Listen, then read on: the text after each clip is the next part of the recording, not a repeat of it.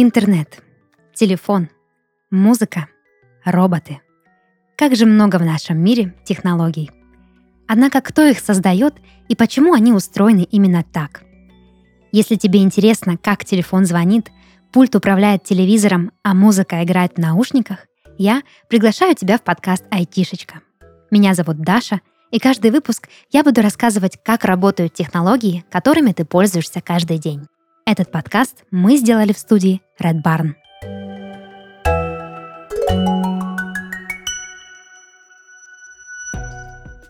Звук — удивительное физическое явление. Он распространяется в воздухе, в воде и даже проходит сквозь стены. Каждый раз, когда ты говоришь, что-то роняешь, двигаешь или ломаешь, получается звук. Все, что нас окружает, так или иначе может издавать звуки — Включая наш подкаст, ты снова встречаешься со звуком. Но как именно он возникает и почему мы вообще его слышим? Об этом я расскажу тебе прямо сейчас. Давай начнем с того, что вообще такое звук. С точки зрения физики, это последовательность волн в пространстве, которая нас окружает.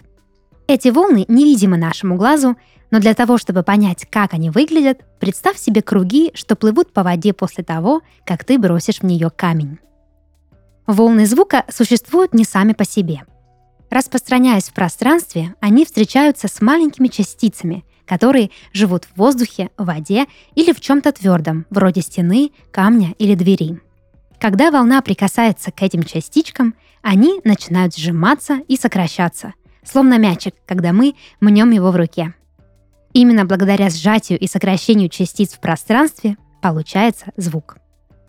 Как ты, наверное, догадался, эти маленькие частицы в пространстве тоже невидимые, иначе ты бы знал, что они существуют везде, где есть ты.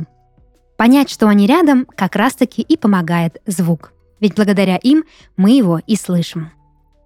А есть ли такое место, в котором звук никак нельзя услышать? Вообще-то да – если ты смотрел фильмы про космонавтов, то наверняка видел, что все они общаются по специальным рациям, встроенным в скафандр. Это все потому, что в космосе не существует никаких звуков. Происходит это из-за того, что в космическом пространстве совсем нет частиц, поэтому звуковые волны, что распространяются в нем, не встречают на своем пути препятствий, ничего не сжимают и не колеблют, а значит, и звуку взяться неоткуда. Такая же ситуация происходит в вакууме – Этим словом физики называют пустоту, особое пространство, в котором нет абсолютно ничего. Теперь, когда с понятием звука мы немного разобрались, давай поговорим о том, каким он бывает. Представим, что ты случайно уронил два предмета. Один из них — альбом для рисования, другой — большая тяжелая книга. При падении оба этих предмета издадут совершенно разные звуки. Альбом упадет на пол мягко и издаст тихий, едва заметный звук. Книга же наделает шуму. Это происходит потому, что у звука есть громкость. Какие-то предметы звучат громко, а другие — тихо.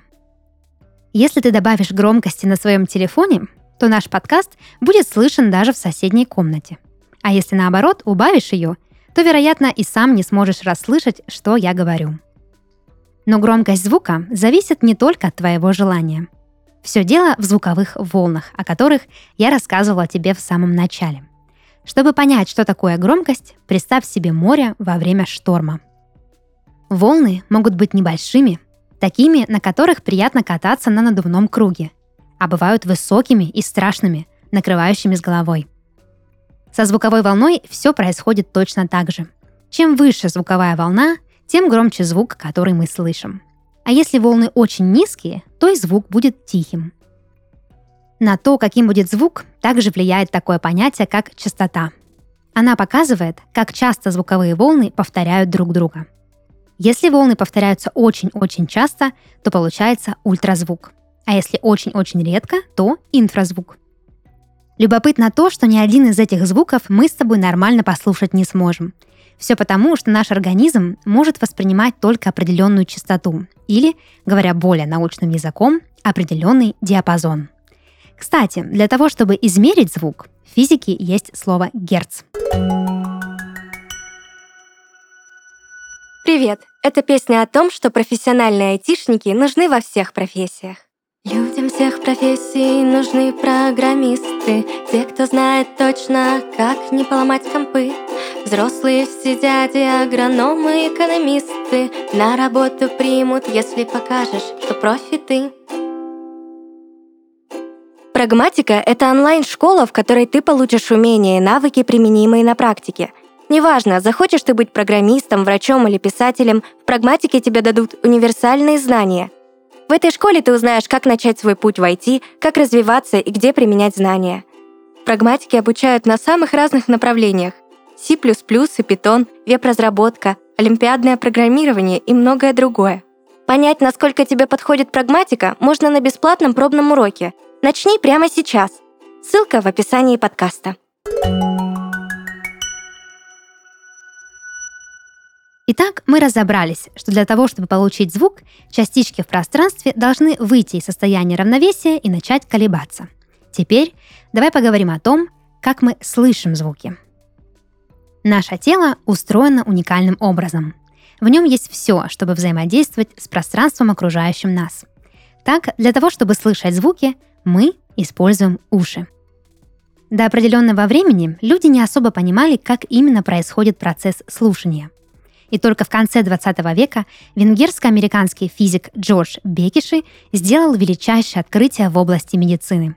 Он изучил, как именно наше ухо воспринимает звук, за что получил Нобелевскую премию, самую крутую премию за достижения в разных областях науки.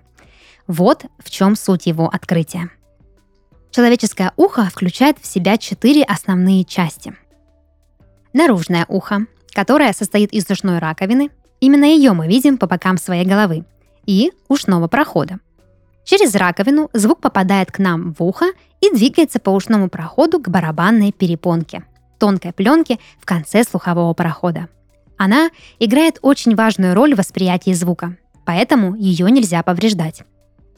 Через барабанную перепонку звуковые волны попадают в среднее ухо, которое состоит из трех слуховых косточек – молоточка, наковальни и стремя – Пройдя эти косточки, звук попадает во внутреннее ухо, самую важную часть уха, похожую на улитку. В улитке звук обрабатывается и превращается в электрический импульс, который затем передается в мозг. Мозг хорошо говорит на языке электрических импульсов, поэтому быстро понимает, что ему сообщают, и вуаля, мы понимаем, что услышали звук. Забавно, но чтобы рассказать, как работает этот процесс, мне потребовалось гораздо больше времени, чем нужно нашему уху, чтобы услышать. И вот мы подходим к самой важной части выпуска. Как именно ты слышишь наш подкаст? Слышать звук там, где он есть, безусловно, замечательно. Однако оказалось, что людям этого недостаточно. Ученые физики задумались о том, что было бы здорово, если бы звук можно было не только слышать, но и передавать другим – это желание делиться информацией привело к появлению телефона, микрофона и наушников. Теперь мы можем звонить своим друзьям, а также слушать музыку и подкасты.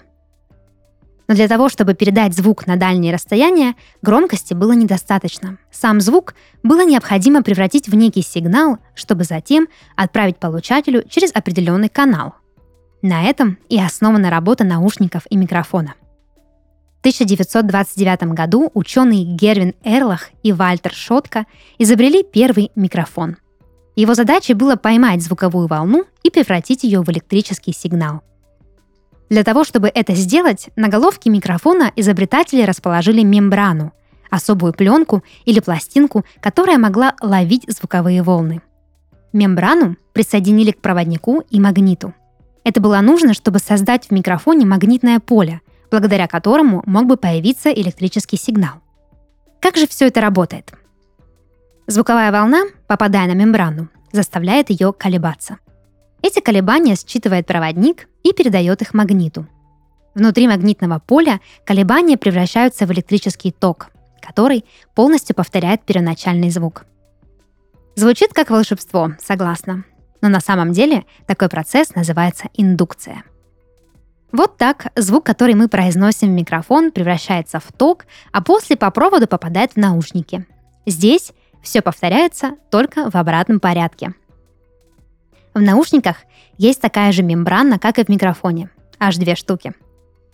Ток попадает на мембрану. Она, кстати, расположена в круглых частях наушников, тех, что соприкасаются с нашими ушами. Мембрана колеблется, только теперь от тока, а не от звука. Дальше ток также встречается с магнитным полем, а в результате индукции, то есть влияния магнитного поля, снова превращается в звуковую волну. В конце звуковая волна попадает в ухо, и ты слышишь подкаст «Айтишечка».